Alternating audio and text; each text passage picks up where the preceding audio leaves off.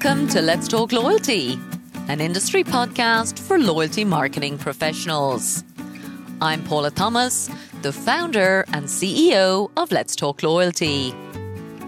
Today's episode is hosted by Charlie Hills, Managing Director of Mando Connect, a UK based agency that uses smart data to create brilliant partnerships and rewards that really work. If you work in loyalty marketing, make sure to join Let's Talk Loyalty every Tuesday, every Wednesday, and every Thursday to learn the latest ideas from loyalty experts around the world.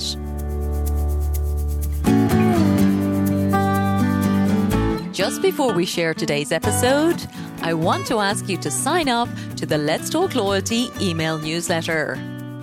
Our email newsletter is by far the best way for us to keep you up to date with all of the latest incredible loyalty stories we're sharing each week. It's also the easiest place for you to find our show notes, with links to everything mentioned in all of the episodes. You can sign up at letstalkloyalty.com.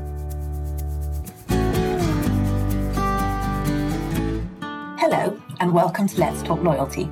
I'm Charlie Hills, the Chief Strategy Officer for Mando Connect, WPP's loyalty specialist partnerships and rewards agency. We have created a white paper in partnership with YouGov that explores loyalty membership, appeal, and impact across 24 European markets. And I'm delighted to be hosting a series of podcasts featuring European loyalty experts to help listeners better understand loyalty across Europe. Today, I'm delighted to welcome Elliot Warman, the Digital Product Manager at Oracle Red Bull Racing.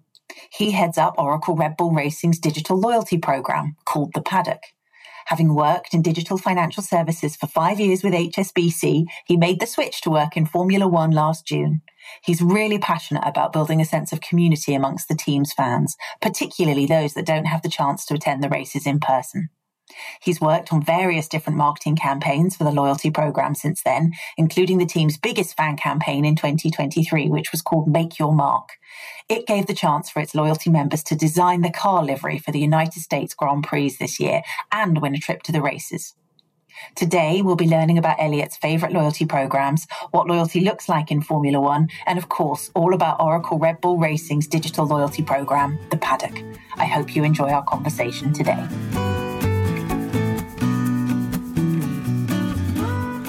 Hello, and welcome to Let's Talk Loyalty. It's brilliant to have you on today, Elliot. Welcome to the show. Thank you very much. It's uh, great to be here. Oh, fantastic. And look, we'll just get straight into it. Let's get started with Paula's favorite question. What is your favorite loyalty program and why?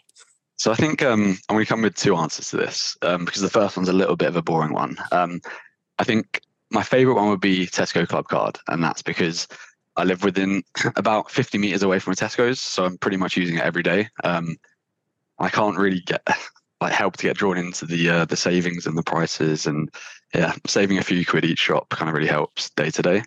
Um, and then secondly, I'm not even sure if it classifies as a loyalty program, but um, Amex Platinum Cashback, um, being a rewards program, I love how like year in year out it kind of tells you how much you're saving, how much cashback you're getting, I think, um, yeah, those are probably my two. They're both financially motivated, which is probably interesting in telling about my uh, my background potentially in banking as well. But um, yeah, th- those are my two go tos two savvy, very savvy choices there, and two programs that would be thrilled, I think, to be recognised for the value that they bring. I mean, member pricing is one of the biggest trends that you know we've talked about for a while. That's come into the British market, and it's it's making such huge changes to membership. You know, to have mm-hmm. ninety percent of Brits now a member of at least one program, and you know, yeah. we think in large part driven by member pricing, and then mm-hmm. Amex, you know, one of the flagship programs, and interesting as well that you're pulling out the kind of cashback side of that versus some of the other benefits that they offer. So yeah, I don't think yeah. you're alone in those two choices, particularly in a cost of living crisis. Though I'm certain it's because you were HSBC and you were in banking, so you know how to spot a good deal. It's, it is probably that. Yeah, I mean,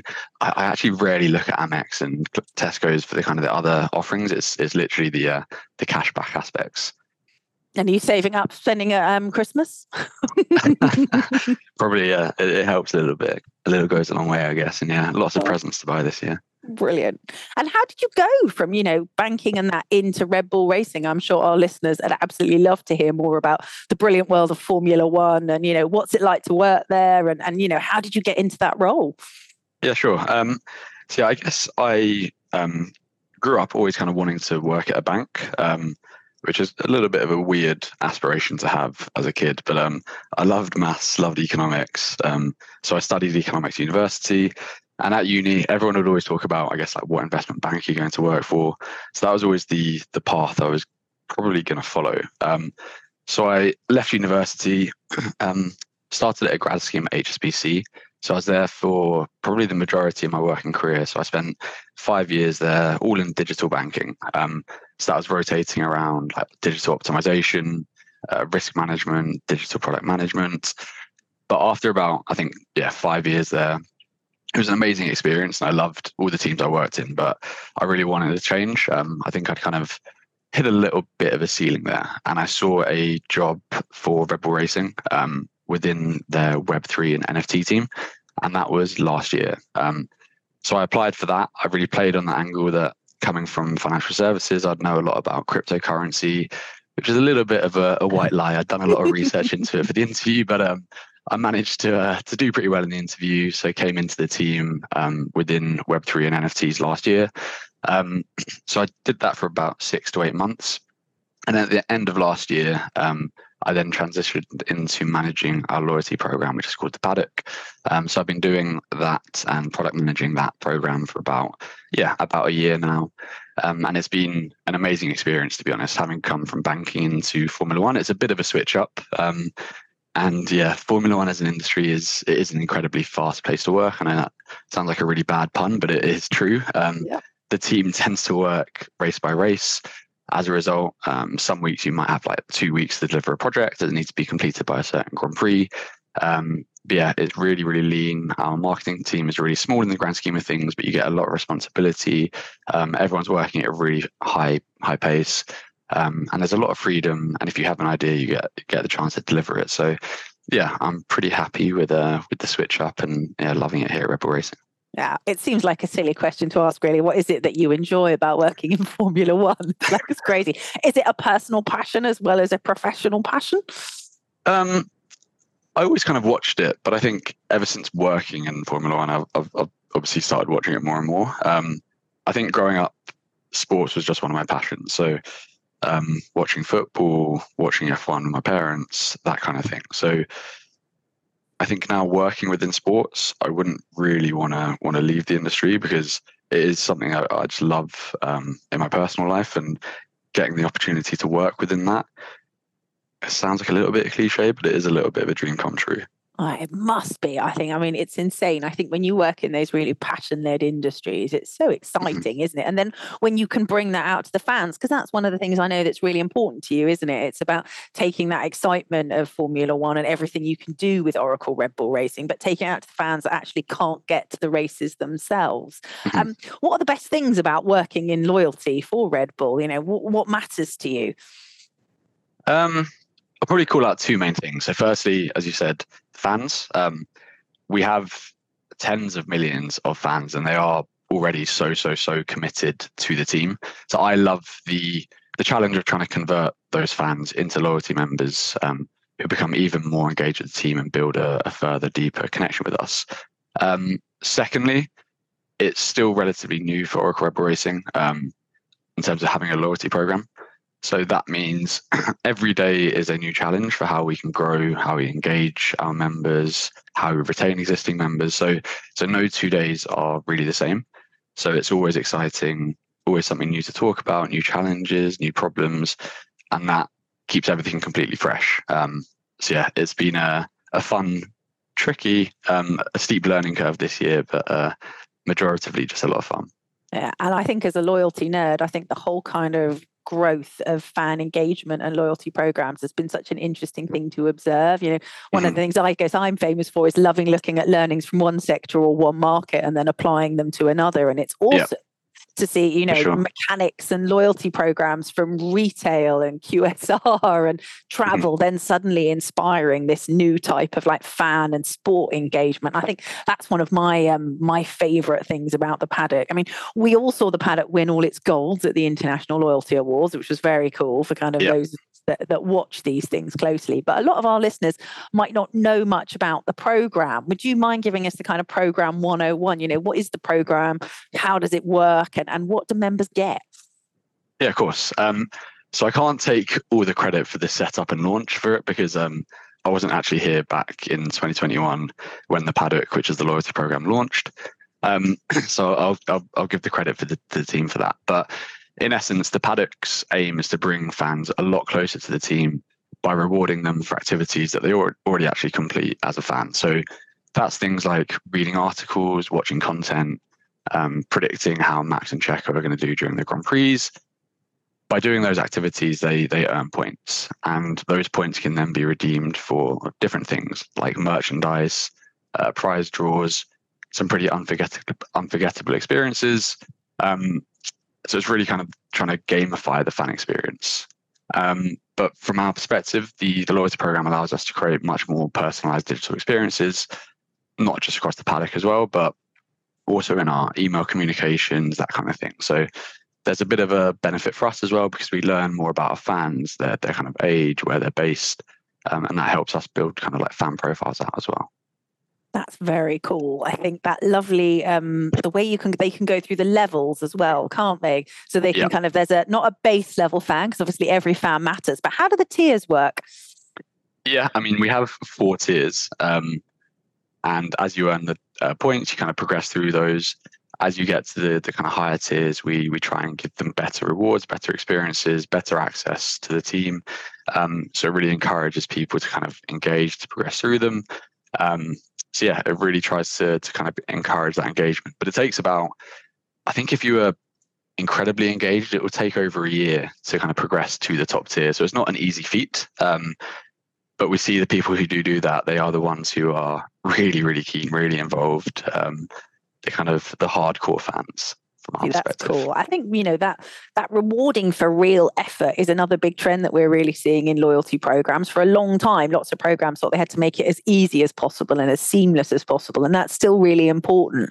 But then actually recognizing when someone's really put the effort in to do anything to get into that top tier is quite cool. And a year's not a long time in loyalty. I know a year's a long time in it Formula One. Time, yeah, yeah I bet it does when you're going from like race to race to race to race to race. But um, yeah. for the rest of us, you know, for some industries, that's one touch point a year with the customer. So it's mm-hmm. fantastic that they can get there in in only a year's time.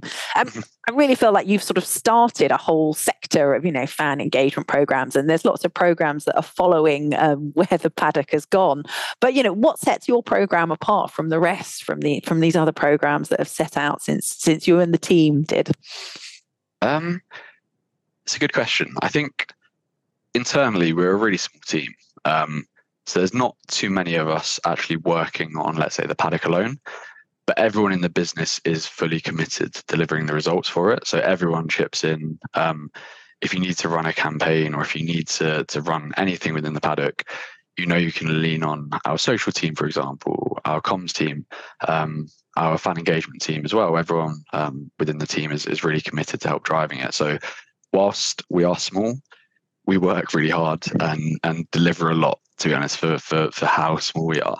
Um, I think as well, no other loyalty program gets fans as close to, to their team as our one does. Um, even across wider sports and other teams that I've spoken to, not just in Formula One, I think that is that is true. So we run so many different campaigns, experiences that, that fans can get involved with, whether that's from designing our car to meeting Christian Horner, to attending meet and greets with with Max and Checo at different Grand Prix, attending uh, our car reveal club night in, in Las Vegas.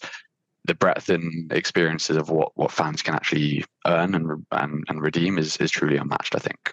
Yeah, and there's loads of detail on that online, everyone listening. So check it out because it's insane. I mean, that brings us on to some of the um, the ideas and innovations that you're particularly proud of. I know we were going to talk a little bit about yeah. make your mark I mean, it's Yes. extraordinary that you let people do this and then actually executed it. You know, tell our listeners about that. That's in, a crazy and brilliant, exciting thing. yeah, it was a it was a pretty amazing project to uh, to be working on and be a part of. But um, at the the start of this year, um, we kicked off the the season launch with the Make Your Mark campaign. So that was giving our fans the chance to design our car for the three United States Grand Prix this year. So for Miami, for Austin, and for Las Vegas. And not only that, each winner would get flights and accommodation to the race of the team with them and a plus one, so they wouldn't be alone and, and kind of there by themselves. But they also got money can't buy access to the race as well. So they were brought into the paddock for a garage tour with our um, operations team. Uh, during those tours, obviously because they designed the car, they were getting interviews by F1 Media, by by Sky Sports, all these different kind of media outlets, um, and it was amazing to see to see their experiences. Um, so what I was really proud of with that campaign, which we ran through the loyalty program, the paddock, was how everyone in the business needed to work on it to actually deliver it itself. I mean, even though it sounds potentially quite easy, like get a fan to design a, a Formula One car, it, it really wasn't. Like um, we started the year, our software engineer was developing the technology for fans to submit their designs. So that was actually a fan would download a template, they'd submit their design and see it on a 3D model of the car um, rotating around so they could see what it would actually look like in, in person. Our brand team was creating assets to push these, this whole campaign on our social media, promoting it, designing the car itself, that kind of thing. Our partnerships team was working with Oracle, our, our title partner, to let's say throw reveal events and to build the technology for the competitions. Our comms team were organizing the car reveals at the track. Um, and not only that, it was not just marketing. Um, we obviously had to work with the paint shop team who actually design and, and paint the cars to bring these fan designs to life and actually put it from a PDF template onto a car itself. So it was an amazing success. Um, we had three fan design car liveries that had never really been done before in Formula One. We had three crazy reveal events in Vegas nightclub casinos at the Oracle HQ, flying a car in with a helicopter. All these incredible, crazy things that that only we would really do as a team. Um, that was really successful because everyone had really chipped in and, and made that made it happen. And how on earth did you tell the people that they'd won? How did those calls go? So I think for the first call, which was Miami, I was more nervous than the girl I'd spoken to. I I had no idea how I was going to break the news. Um, so I'm pretty sure I was shaking as I started talking to her. But um, I, that was a, that was probably a highlight of mine. Um, getting to tell each winner that they'd won. I had to um, drop them an email, pretend like I just wanted to chat to them about their entry, even though it's probably quite obvious. And I think by the the time I'd spoken to the Vegas winner, Mhm. They knew that it was a little bit of a ruse. Um, and her partner was saying like, "Oh, he knew that, that I was going to say that she'd won it." But um, yeah, getting to see their reactions, like screaming on camera. The the guy for Austin, his dog was in the, the background of the call, and uh, he he got up and like shouted and screamed, and his dog kind of turned around and looked more shocked than he was. Um, so yeah, that was a pretty amazing part of the Oh. year. That's really cool. I think those moments as well where you can well, change somebody's life in all honesty and create such a rich emotional connection between them and a brand they already love. I mean, nobody grows up thinking they're going to get to design a Formula One car. How No. And then you And I made that real. for sure. I think um, when we were out in Miami, the so two of the winners were actually from Argentina, um, from Rosario, which Oh, okay. was yeah, there was a little bit of a coincidence, but I think once everyone in Argentina had seen the first winner, they all started, I guess, applying and signing up and, and submitting designs. So yeah, perhaps wasn't too much of a surprise, but um, yeah, whilst we were out in Miami, she was getting phone calls, job offers. Um, it was pretty pretty incredible to see the reaction they were getting, not only in the media but but at home as well. That's amazing. I get excited when one of the partnerships that we've delivered comes to life and I can call my mum and go check it out. I can't imagine how that feels when you've designed a Formula One car and it's all over the press. That's For sure. insane. But it was also it, it was funny seeing the the actual like car, uh, race start. Sorry, and um, everyone was very nervous that the the cars would finish the race um, and also finish in P1. Um, didn't really want to be I guess the the, the unlucky curse that uh, that meant the no. car didn't didn't win the race. But fortunately, it was a pretty successful year, and all the um yeah all the special liveries we did finished in P1, which was a, a great result. And I think all the winners who designed the cars were were completely relieved by that as well. Yeah, I bet. Right? Gosh, yes, I hadn't even thought of that. Of course, you don't want to be the jinx, do you? Yeah, exactly. Oh, that's fantastic. Yeah, I think that's amazing. Where are the cars now? Have they kept the liveries? Are they did they get I mean presumably they didn't get to take the car home with them.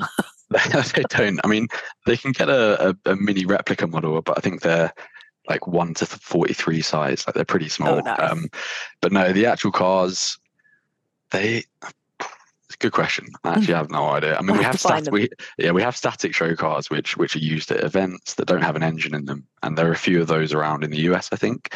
But um, yeah, I'm not, not sure with the, the actual cars. I think that's already in the uh, the the pack down for for next year's races. yeah, before the next season starts again. Exactly. I mean, that emotional connection is unreal, right? A, a, brand that they love, a program that they love, and then an experience like that. But, you know, a lot of programs really struggle with building that kind of emotional connection. And yeah. a lot of the people that we interview on the Let's Talk Loyalty podcast, a lot of people that we work with at Mando Connect, you know, that's their number one thing. How do I actually build an emotional connection with my audience over the kind of the transactional nature of the relationship? So I'm guessing that in Formula One, building the emotional connection isn't necessarily as much of a a challenge, but is it still a focus for the program or, or is it more about something else? No, I, th- I think that's a, a, huge part of what we're trying to achieve here. Um, for two reasons, I think a lot of fans tend to follow drivers and not teams as well. Um, so, as part of offering the paddock and our digital experience, we want to turn those fans who potentially might follow a driver into fans of the team. So they're, they're kind of building this richer emotional connection through these digital experiences and, and, and sticking with us in the long run. So I think that is an important part of what we're doing. But I also think a lot of our fans don't actually attend the races. Um, they the races might not be in their country or potentially it's, too expensive or for whatever whatever reason. Um, so what we're trying to do is is bridge the gap for them um, to deliver an experience that makes them feel like they're just as much as part of this team if they're at the race or at home watching on TV. That that kind of by engaging with us and, and being part of the loyalty program, they're really kind of part of part of our team and the success that we experience. And what kind of things it would would you specifically be doing again? Because a lot of people, I'm hoping as they listen to this podcast, we're going to go and join the program and find out more about it. But some some might not be members. um, what kind of things do they actually get and do to bring them closer? What, how do you, how do you bring the fan that will never go to a race um, into into the world of Red Bull Oracle Racing? Um, it is a challenge at times, to be honest. I think we are trying to give different rewards, different experiences um, that that actually make a difference, um, as well as give them decisions and aspects for the team that, that actually make a difference and important to us. Um, so I say that as an example um, for the Austin Make Your Mark event um, when we were revealing the car. We gave our loyalty members the chance to attend that reveal event. So that was at Oracle HQ. It was an amazing event. We had food, we had drinks, we had giveaways, and we had Max, Christian, and, and Checo all speaking at the event. And that was predominantly made up by members of the paddock. So over 200 people were, were invited down. It was amazing to meet a lot of them in person and, and chat to them. But um, it's really giving them access to events that probably they wouldn't really get a chance to experience normally. Um, and it means that even if you're not going to the race, you can feel like it's it's part of the race lead up, part of the race week, that kind of thing. Um, and I think secondly, we do try to give, I guess, decision making as much as we possibly can to our fans. So for the the fan liveries this year for Austin and for Las Vegas, we actually put the decision um, and we gave them the power to make the decision. So by voting on their favorite livery within the paddock, they were able to select the one that we actually ran for the race. Um, so we don't nice. always do that, but it's trying to to really make them feel involved, part of it, part of decision making that, that is genuinely important for us. Um, it might sound like that's like a, a, a small thing, but like having a say on the livery is incredibly important, not from just like a design perspective, but things like what what weight will it come to, the different colors that are used because of that. Like that actually makes a big difference to us. So we're really trying to give them experiences that they wouldn't get elsewhere and bring them into decision making as well. Yeah, I think that power and control that you're giving fans really comes out from the program actually, because a lot of programs just go one way. It's the loyalty program centrally issuing stuff to members and sharing yep. with members. And, you know, five years ago, people would put a sort of a discussion forum on the back of their loyalty program and think that they had two way discussion kind of covered. But I think yeah. that really stands out about the panel the fact that you're asking, actively asking fans for their opinions and actively giving them control over, you know, what could be a very big brand decision you know, what the car looks like. I think that's really cool. Sure. Um, and then what about the sort of the need to keep people regularly engaged? Now, again, if we compare Formula One to something like a utility company where you've perhaps got one major engagement a year yep. or telecommunications where it's, you know, every sort of 18 to 24 months, you have a lot more kind of regular contact points through all the races throughout the year. But how do you hmm. keep mm. them engaged sort of above and beyond the races? Um, I think, as you said, there's not really much downtime within Formula One. Um, so whilst the season's going on, um, there's not really too many times that we're worried about them not being engaged. Um, yeah.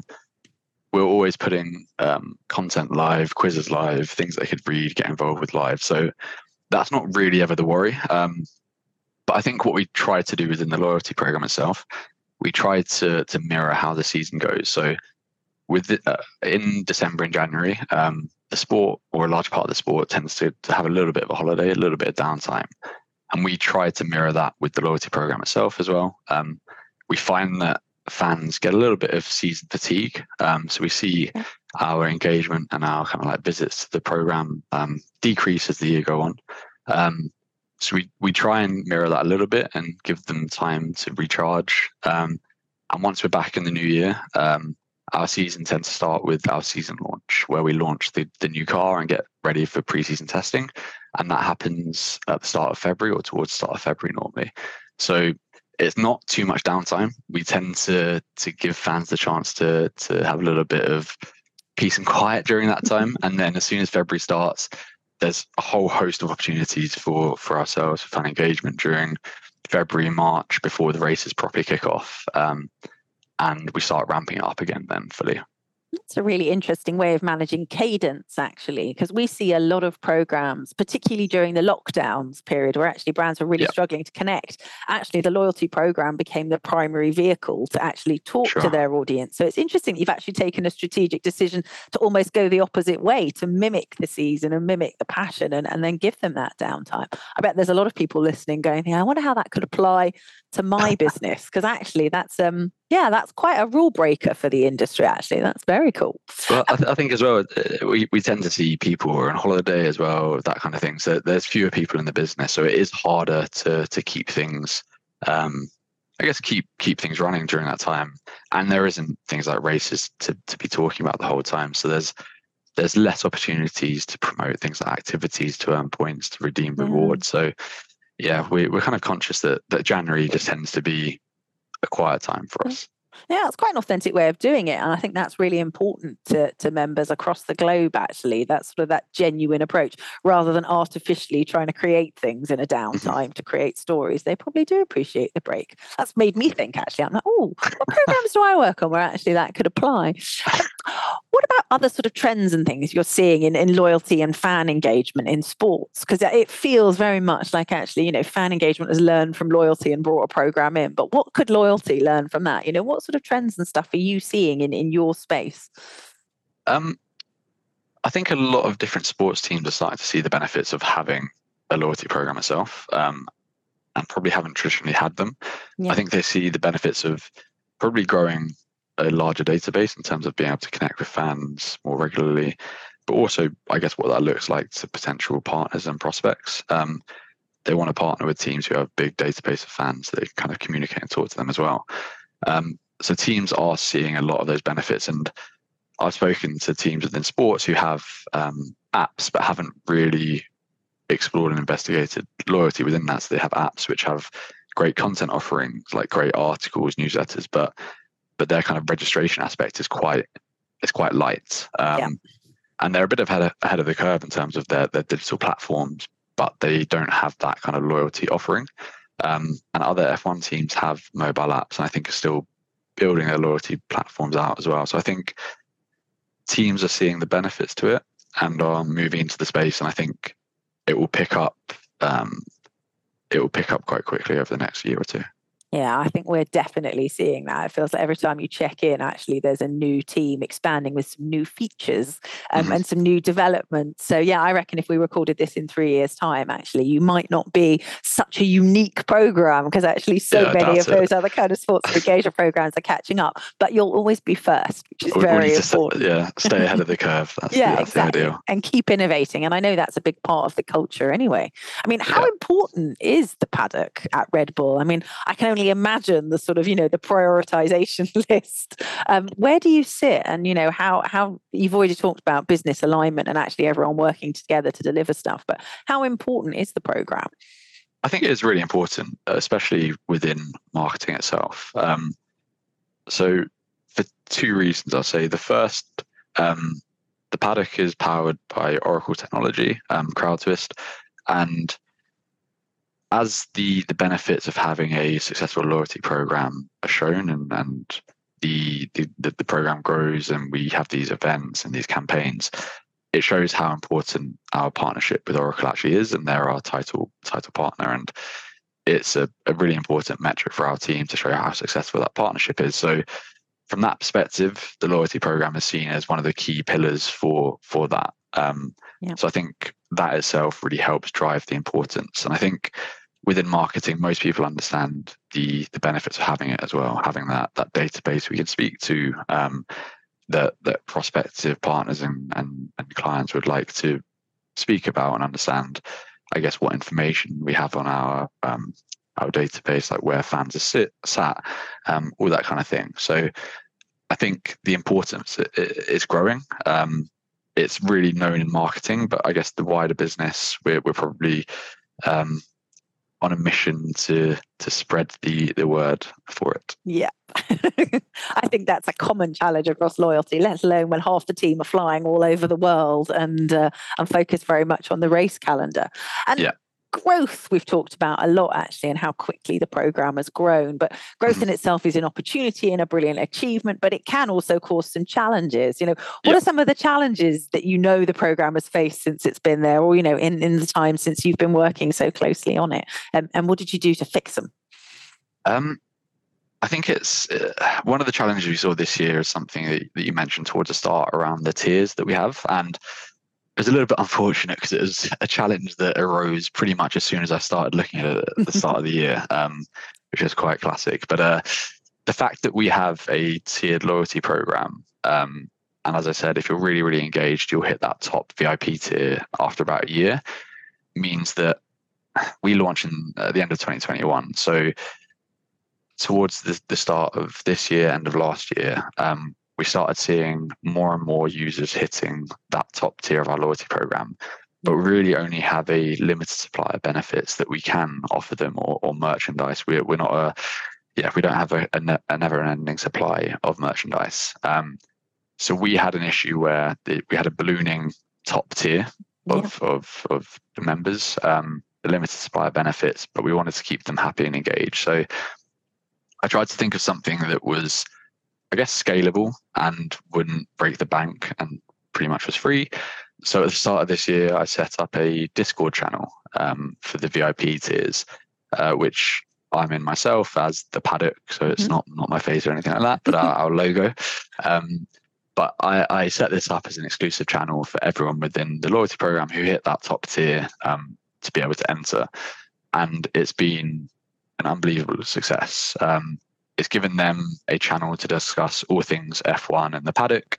Um, because there wasn't really that kind of like community forum aspect yeah. within the paddock itself. So this gave people like a a chance to actually engage with different members and speak to each other. Um, and all all done pretty respectfully, to be honest. Um, mm. I was a bit worried about that, but it's also given me real time user feedback as well from our most engaged fans, and that's probably from my perspective being one of the most valuable things. Like we we put a new feature live or we put a new competition or campaign live and within minutes if something's wrong with it we'll be told um, and that's incredible to have but not only that we have um, for example, our website team are looking to develop a new website. For example, they um, they want to get some user feedback and and survey some of our fans, and I can literally go to that group of people and say, would anyone like to take part of this? Um, we might have a like a mini helmet for you as a reward mm-hmm. after that kind of thing. Um, and there'll be always more than 10, 20 people who are like putting their hands up, and that's something you normally have to go out and pay for, right? In terms of yeah. getting user feedback. Um, so it's been amazing for that. But I think given it's now coming up to over two years old, the program, we're probably yeah. going to run into a similar issue soon of uh, the number of that uh, Discord channel expanding and being like, okay, how do we keep them happy now because there's so many of them and yeah. it's a, a never-ending problem. But um, it's a, a good problem to have. Yeah, I think that's a really interesting problem and a brilliant solution. You'll be horrified to know that um, one of the brands that did that first and best in the industry is Marks and Spencers. They used to have okay. meet the manager events for their top tier before Sparks was relaunched, and it was okay. one of the most popular um, things that they could do. And actually, I feel like you're taking the 21st century version of that actually and taking it out to the fans. But I love that you've baked the program benefit into it as well. I mean, you've effectively got an expert panel of people that you can test test things with and develop. And, and we all know how important that is in loyalty. And again, it's, yeah. a, it's another really great example, I think, you've got of genuinely asking the fans and involving them and giving them yeah. control, not just sort of constantly push, push, push. Or if any listeners have got any good ideas for Elliot and um, in what he can do as that develops, please message him. We'll share his contact details at the, um, the end. And I'm sure that some of you listening are already on the Discord channel. Um, is that the most important lesson you've learned since you've been working on the paddock, or are there other things that have stood out too? Um, I think that's probably one of the, the the most important challenges we've had this year. I think just personally, I've I've learned that I've had to be really really flexible in terms of working in loyalty and within Formula One. Um, I think I said towards the start, no one week is really the same within Formula One. Yeah. Whilst you're working towards a roadmap of implementing new features or new campaign or new projects, an issue might might crop up that's related to a race, for example, and you have to change your priorities and the, the team starts focusing on a completely different aspect and that might be your focus but it might not be in it but it might be the people you're depending on. So you have to think on your feet and i think it's it's important from my perspective to not lose sight of the the long-term plans and goals even if week to week it might it might be impacted.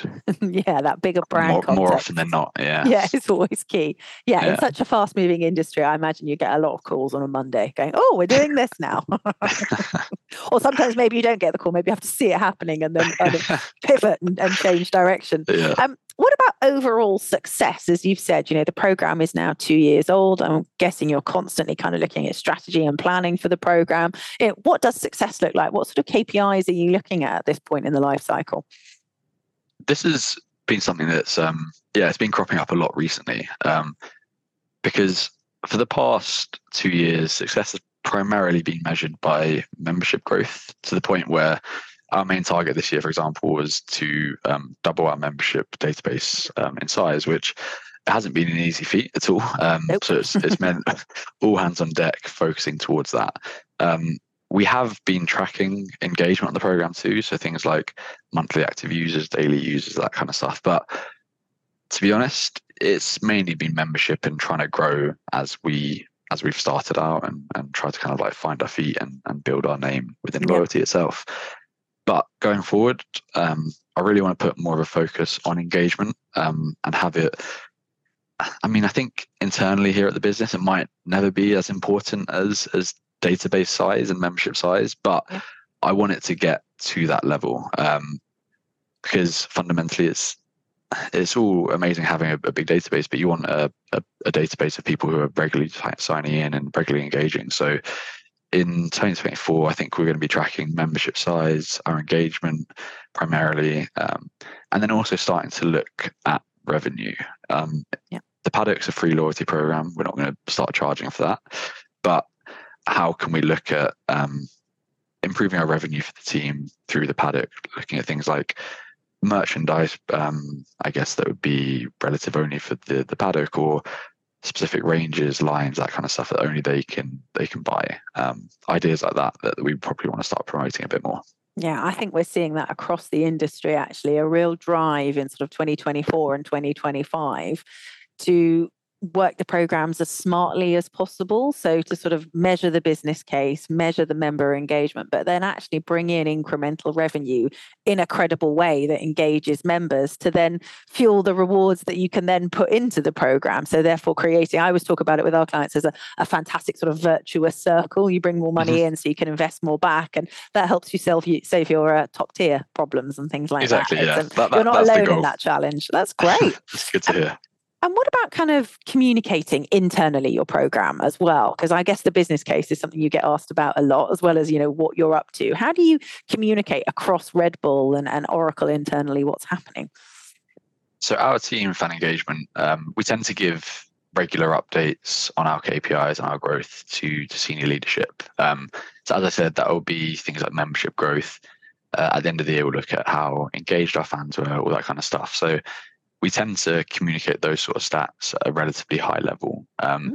And then we leave more of the fun updates to our wider kind of marketing and communications team in our regular team meetings. So, um, yeah, those would be the kind of what's gone well in the past week or month or so. So nice. things like updating about our car reveal at the, the Las Vegas nightclub called Omnia that we did um, last month. I was going to say this month, but yeah, last month. um, the, the, more exciting updates and things that are, are more brand and marketing focused, I'd say. But we also like to we we shout about our successes. So if we throw in a, a great fan event through the paddock and we've had positive feedback, um, we like to share that with the wider marketing team because it is easy to get, I guess, lost in stats and figures. And we have a, an email uh, inbox that that fans are aware of and that they'll email in. So I know I spoke about that Austin event we threw in in the Oracle HQ, yeah. but after that we had I think three or four fans in to email to say thanks, but also say how like genuinely how amazing of an event it was, but how important it was for them as well to feel part of the team and and be there to experience it and, and get access to to the drivers and Christian as well. Um, so we like to shout about those. So I did a, a little bit of a shameless email to, to the wider marketing team with with a few of the quoted um, emails that we'd received. Um, just just just trying to remind people that I guess at the end of the day for us, the the stats and KPIs and communicating about them are important, but also to remember that these are the fans at the end of the day and they they drive the, the support on the team. Yeah. And I think that's why, well, I hope why most people are in loyalty as well. It's when you can kind of create brilliant little moments for your members that actually mean something. And you know, a lot of programs are, are, you know, you probably, you, we started the podcast talking about Tesco. You love getting your savvy little deal on the way yeah. in. But, you know, that's one level of an emotional experience right up to, oh my God, you know, I've been to the HQ and actually seen the kind of car reveal at the other mm. end. So, yeah, mm. it's really nice, isn't it? When you can kind of humanize the stories. We love an yep. infographic, but I also love a kind of a real, you know, a kind of vox pops. Um, we yeah. always try and do the two together. I think it um, lovely to see the hard numbers, but it is it's the real stories that matter. Yeah. Um, and as we move to the close of the podcast, is there anything else you think we should share with our listeners, or do you feel you've covered the highlights of the paddock? I think I've covered the highlights of it. I'd say I'd say sign up. Um, and have a go next year. Um, we we have loads of fun activities that you can get involved with. If you're an F1 fan, I think we're we're going to try and make a push as well to to start creating uh, more exclusive and better content for the paddock next year as well. Um, mm. Because as as Oracle Racing, we we create a lot of amazing content, and that's a, a lot of a lot of the brand work we do. Um, so that there'll be a lot of stuff next year to be getting involved with. Um, so I'd say get involved with that. I think um, as well. when I saw this question, I was thinking, is there anything else I'd like to share? And I was mm. trying to trying to think of something that didn't sound like I was preaching. Um, but for me, I found that having worked in banking and then and then getting the job offer to come to work at a marketing team within Formula One, it was quite nerve wracking to make that switch. Um, but I think it's worth, whilst you can, or if you can, um, to to kind of roll the dice with potential jobs um, and and take a risk with it. Um, for me, it's been an incredible experience, and I loved my my background in banking, but I haven't looked back in terms of working within marketing, working within loyalty, and it's given me some incredible stories, incredible campaigns, like incredible people to work with, and I've gotten to go to a few of the races this year, most recently in Las Vegas, and it's just been an incredible time, and that wouldn't have happened if I didn't roll the dice with going for a job I didn't think I'd be able to get.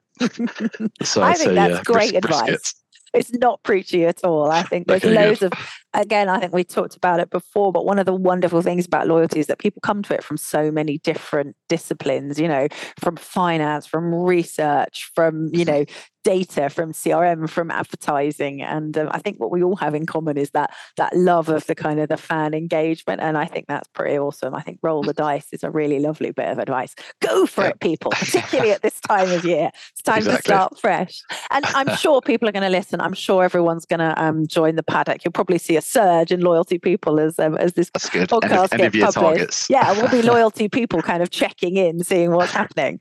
Um, how can people reach out to you if they have more questions? We'll obviously we'll put your details um, in the notes, but um, how should they get in touch? Yeah, just drop me a message on LinkedIn. That's probably the easiest way. Um, I'd love to chat with more people in the industry. Um, I'm still, as I said, relatively new to it, so I'm sure I've probably got more to learn from the listeners than than they do from me. But uh, yeah, I'd love to just to connect with more people and and hear about their experiences too. Brilliant. Well, look, thank you ever so much for today. You've been a brilliant guest. It's an awesome program. I think we in Loyalty have got a lot to learn from fan engagement and probably vice versa. So, thank you ever so much for your time today. And we'll see you again soon, I hope. Amazing. Appreciate the time.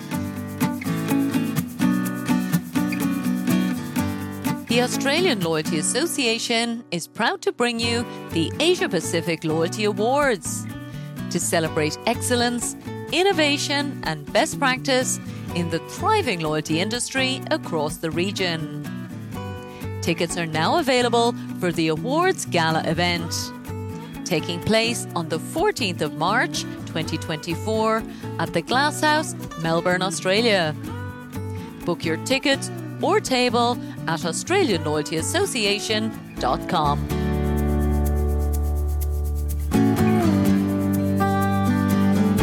you so much for listening to this episode of Let's Talk Loyalty.